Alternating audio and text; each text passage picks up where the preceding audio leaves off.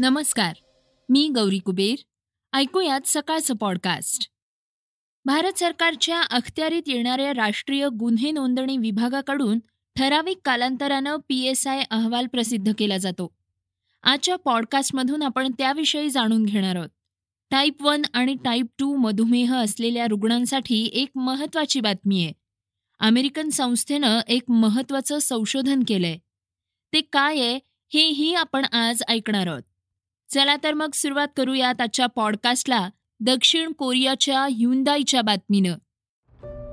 दक्षिण कोरियाची प्रसिद्ध car company Hyundai सध्या वादाच्या भोवऱ्यात सापडलीय. भारतात ह्युंदाईवर मोठी टीका होतीये. ह्युंदाईच्या अडचणींमध्ये वाढ होतीये. पाकिस्तानमधील एका ह्युंदाई डीलरनं काश्मीरमधील फुटीरतावाद्यांचं समर्थन देणारं एक ट्विट केलंय. त्यानंतर हा वाद सुरू झालाय. त्यानंतर मोठा गदारोळ झालाय. ह्युंदाईच्या डीलरनं केलेल्या या पोस्टनंतर सोशल मीडियावर भारतीय युजर्सनं प्रचंड नाराजी व्यक्त केली आहे. आता ह्युंदाईवर बहिष्कार टाकण्याचं आवाहन लोकांकडून करण्यात येत आहे एका ट्विटर हँडलवरून करण्यात आलेल्या ट्विटनंतर हा वाद सुरू झालाय. काश्मीर एकता दिवसच्या समर्थनार्थ हा संदेश ट्विट करण्यात आला होता. यावेळी हा दिवस म्हणजे स्वातंत्र्याचा संघर्ष असल्याचं म्हटलंय. या ट्विटवर लोकांनी राग व्यक्त केलाय. अनेकांनी यावर प्रतिक्रिया दिल्यानंतर पुढच्या काही तासातच हा टॅग भारतात ट्रेंड होऊ लागलाय. आता कंपनीला भारतात मोठ्या रोषाला सामोरे जावं लागतंय. दोन हजार वीसमध्ये भारत चीन सीमावादानंतर ट्विटर वापरकर्त्यांनी चीनी वस्तूंवर बहिष्कार टाकण्याचं आवाहन केलं होतं. भाजपच्या आंतरराष्ट्रीय रणनीतीचे प्रभारी विजय चौथाईवाले यांनी ह्युंदाई कार कंपनीला या प्रकरणावर आपली भूमिका मांडण्याचं आवाहन केलंय. ह्युंदाई पाकिस्ताननं केलेल्या ट्विटचा वाद आता सोशल मीडियावरून राजकीय पातळीवर गेलाय. भारताकडून याबाबत अधिकृतरित्या नाराजी व्यक्त करण्यात आली आहे रिपब्लिक ऑफ कोरियाला या संदर्भात समन्स देखील पाठवण्यात आलंय. ही कंपनी साऊथ कोरियाची असल्यामुळं कोरियाला या संदर्भात खेदही व्यक्त करावा लागलाय. ह्युंदाई पाकिस्ताननं आपण आपल्या काश्मीरी बांधवांच्या बलिदानाचं स्मरण करूया असं म्हणत एका प्रकारे काश्मीर पाकिस्तानचा भाग असल्याचं थेट भाष्य करणारं ट्विट केलं होतं. या ट्विटला भारतातून जबरदस्त विरोध करण्यात आलाय. त्यानंतर हे प्रकरण आता राजनैतिक पातळीवर पोचलंय.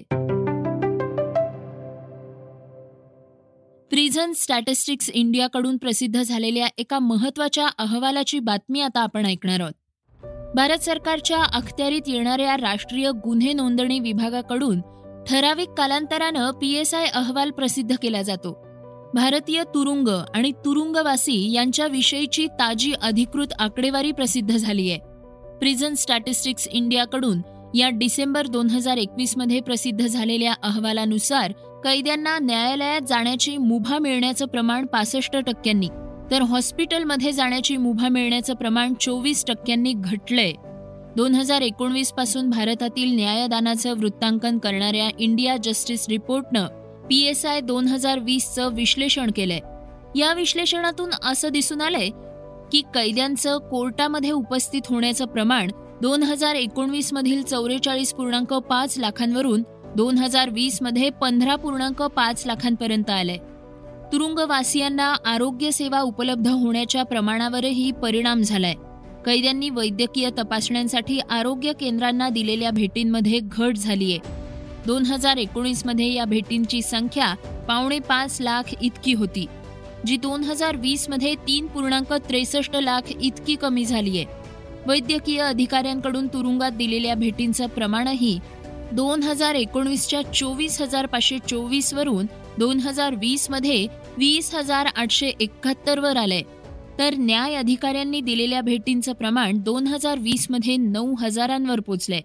म्हणजेच या भेटींच्या संख्येत निम्म्यानं घट झालीय. डायबिटीस असणाऱ्यांसाठी महत्वाची बातमी आता आपण जाणून घेणार आहोत. तुम्हाला मधुमेह असेल तर काही वेळा रात्री तुमचा रक्तदाब वाढू शकतो. यामुळे तुम्हाला धोका निर्माण होतो. एका अभ्यासानुसार टाईप वन आणि टाईप टूच्या मधुमेह असलेल्या रुग्णांचा रात्री अचानक रक्तदाब वाढतो. त्यामुळे झोपेच्या वेळी रक्तदाब कमी असलेल्या रुग्णांपेक्षा अशा लोकांच्या मृत्यूचं प्रमाण जास्त असल्याचं दिसून आलंय. टाईप वन आणि टाईप टू मधुमेह असलेल्या रुग्णांची रक्तदाबाची पातळी नियंत्रणात असणं महत्वाचं आहे. एकवीस वर्षांपासून सुरू असलेल्या या अभ्यासाचा हा निष्कर्ष नुकताच अमेरिकन हार्ट असोसिएशनच्या हायपर टेन्शन सायंटिफिक सेशन्स दोन हजार एकवीसमध्ये प्रकाशित झालाय. अभ्यासानुसार ज्या मधुमेही रुग्णांचा दाब रात्री झोपताना वाढतोय त्यांनी खूप काळजी घेणं गरजेचं आहे. कारण रात्री रक्तदाब वाढणं अशा लोकांसाठी धोकादायक ठरू शकतं. हे संशोधन एकवीस वर्षांच्या अभ्यासावर आधारित आहे. ज्या लोकांचा रक्तदाब रात्री स्थिर किंवा कमी असतो त्यांच्या तुलनेत मधुमेही रुग्णांना रात्री रक्तदाब वाढल्याचं प्रमाण दुप्पट असतं असं शास्त्रज्ञांना आढळून आलंय. जेव्हा एखादी व्यक्ती रात्री झोपते तेव्हा त्याचा रक्तदाब कमी असतो. पण रात्रीच्या वेळी रक्तदाब पुरेशा प्रमाणात कमी झाला नाही तर त्याला नॉन डिपिंग म्हणतात. दिवसाच्या तुलनेत रात्री रक्तदाब वाढतो तेव्हा या प्रक्रियेला रिव्हर्स डिपिंग असं म्हणतात. ही परिस्थिती अधिक धोकादायक असल्याचं अभ्यासात सिद्ध झालाय. टाईप वन किंवा टाईप टू मधुमेह असलेल्या रुग्णांमध्ये प्रत्येकी दहा पैकी एका व्यक्तीला रिव्हर्स डिपिंगची समस्या असू शकते असंही अभ्यासात समोर आलंय. इटलीच्या पिसा विद्यापीठाच्या क्लिनिकल आणि प्रायोगिक औषध विभागातील अन्वेषक मार्टिना चिरियाको यांच्या म्हणण्यानुसार टाईप वन आणि टाईप टू मधुमेह असलेल्या रुग्णांनी नियमितपणे रक्तदाबासाठी तपासणी केली पाहिजे कारण त्यांच्या मृत्यूचा धोका दुप्पट होऊ शकतो. श्रोत्यांनो आता आपण जाणून घेणार आहोत आजच्या वेगवान घडामोडी.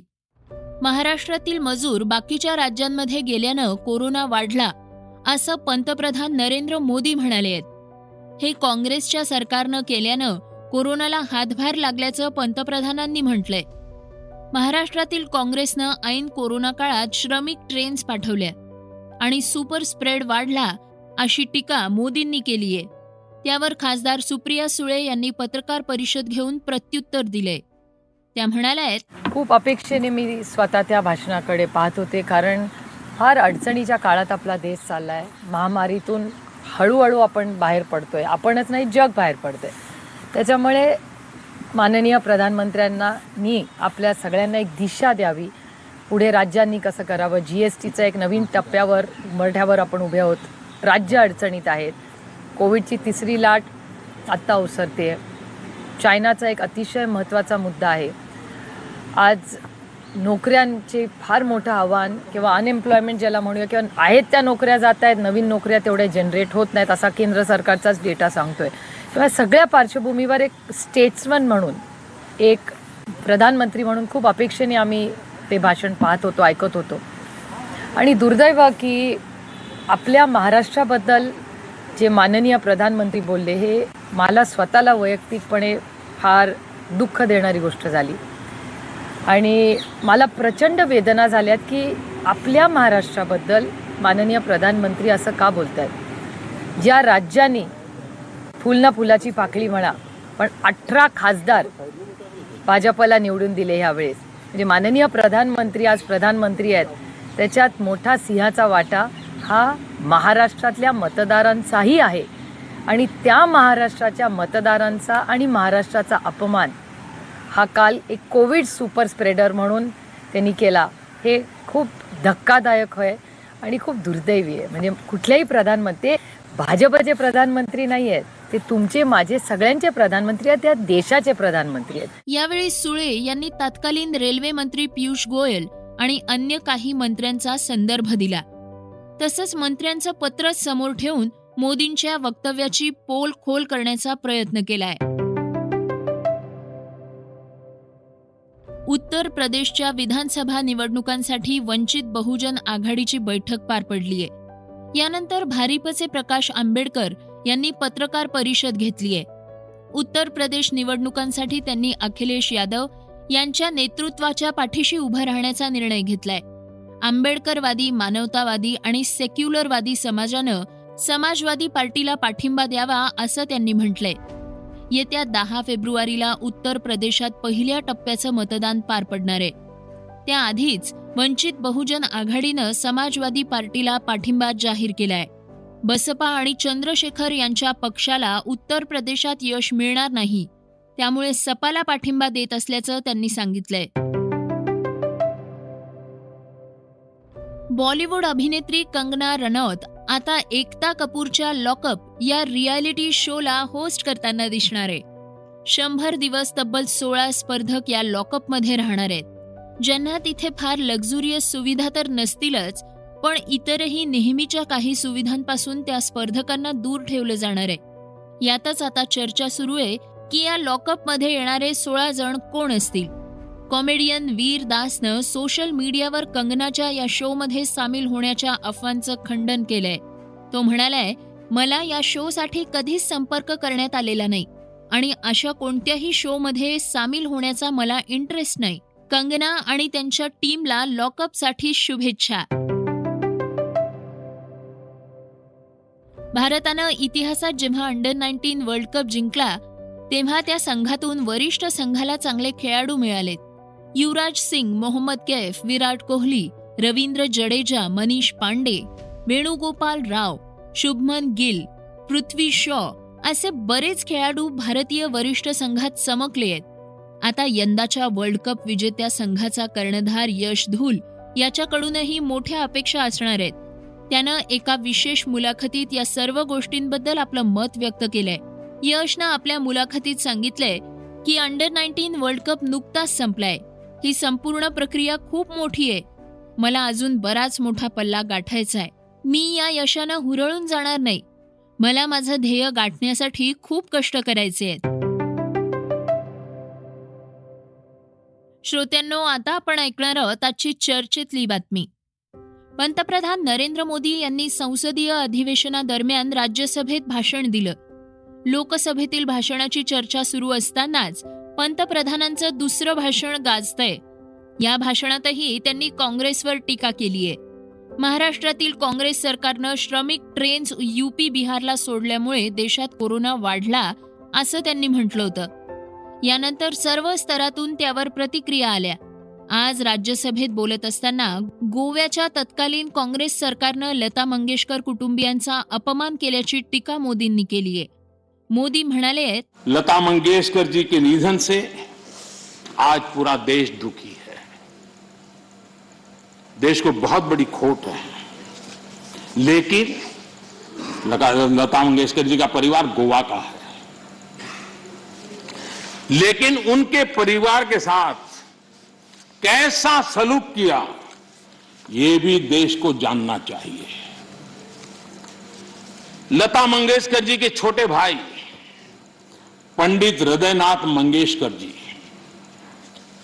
गोवा का गौरवपूर्ण संतान, गोवा की धरती का बेटा, उन्हें ऑल इंडिया रेडियो से निकाल दिया गया। वो ऑल इंडिया रेडियो में काम करते थे। और उनका गुना क्या था? उनका गुना यह था कि उन्होंने वीर सावरकर की एक देशभक्ति से भरी कविता की ऑल इंडिया रेडियो पर प्रस्तुति दी थी। आप देखिए हृदयनाथ जी ने एक इंटरव्यू में बताया, उनका इंटरव्यू अवेलेबल है। उन्होंने इंटरव्यू में कहा, जब वो सावरकर जी से मिले कि मैं आपका गीत करना चाहता तो सावरकर जी ने उनको कहा, क्या तुम जेल जाना चाहते हो क्या? मेरी कविता गाकर के जेल जाना चाहते हो क्या? तो हृदयनाथ जी ने उनकी देशभक्ति से भरी कविता, उसे संगीतबद्ध किया। आठ दिन के अंदर उनको ऑल इंडिया रेडियो से निकाल दिया गया। ये आपका फ्रीडम ऑफ़ एक्सप्रेशन है। ये स्वतंत्रता की आपकी झूठ बातें देश के सामने आपने रखी है। तत्कालीन काँग्रेस सरकारनं ही कारवाई केल्याचं मोदींनी म्हटलंय. काँग्रेस घराण्यानं लता मंगेशकर कुटुंबियांचा अपमान केला.